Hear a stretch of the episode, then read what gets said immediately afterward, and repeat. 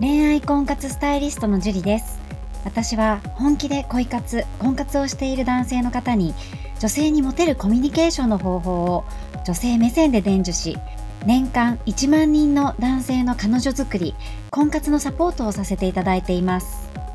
ポッドキャスト恋愛婚活スタイリストジュリの野獣でも美女を捕まえるテクニック女性の本音教えますは私、恋愛婚活スタイリストジュリが累計1万人以上の女性と接して分かった普段は聞くことができない女性の本音を交え本気の彼女を作るためのテクニックをこっそり公開するという番組です。あなたに素敵な彼女ができるようより効果的な生の声をお伝えさせていただきますので楽しみにしていてください。本編に行く前に番組からお知らせがあります。この番組を購読いただいていた方に限定公開の結婚につながる本気の彼女ができる5ステップ講座をプレゼントさせていただいています。番組の一番最初のボタンをクリックすると簡単にプレゼントが受け取れるようになっていますので、ぜひご覧いただければと思います。質問も受け付けていますので、どしどし送ってくださいね。それでは本編のスタートです。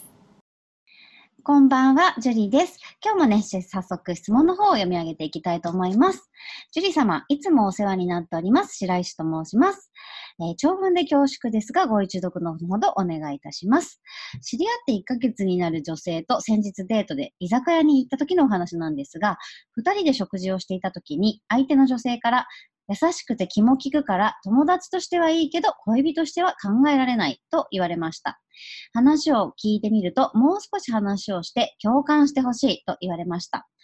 えー、自分なりには人の話を聞いて共感するようには努力しているんですがなかなかうまくいきません。共感するというのは頭の中では理解できているのですが、行動に移すとなかなかうまくいきません。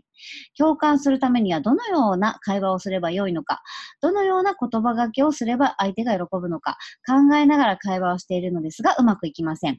え会話が盛り上がっていたはずなのに、LINE だとブロックされたりとかして、なかなか2回目以降お会いすることができません。結果はわかるのですが、その原因と対策が自分の中ではわからず、何度も同じ失敗を繰り返してしまいます。自分でもこのままではいけないというのは重々承知しております。こんな時どうすればよいでしょうか？共感の仕方、会話の内容など、どんなことでも構いませんのでご教授いただけないでしょうか？長々と失礼いたしました。何卒よろしくお願いいたします。という質問です。白石さんありがとうございます。でも自分の中ではすごく頑張っていらっしゃるということと、分析ができているというところがね、ものすごく素晴らしいと思うんですよね。ただやり方を知らないだけで、やり方さえ知ることができれば、うまくいくんんじゃないかなってこの文章をね、読んでいると思うんですけれども、共感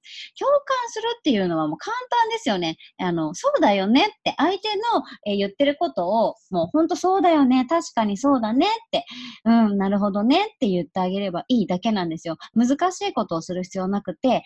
ただ、わかんないですけど、おそらくね、共感してるつもりだけど自分の意見を言っちゃってるんじゃないかなって思う。この内容を見ると。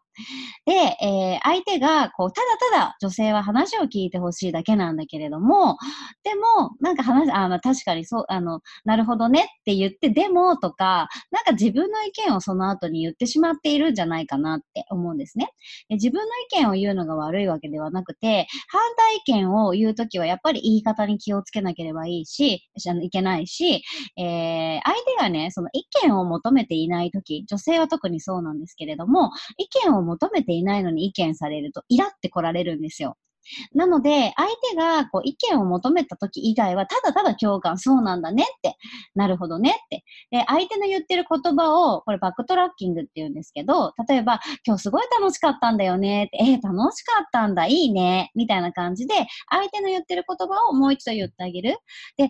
何が楽しかったの？どこが楽しかったの？っていう風に、相手の話を深掘りしてあげればいいと思うんですよ。多分、おそらくですよ。ちょっとわからないんで、白石さん違ったらごめんなさいなんですけれども、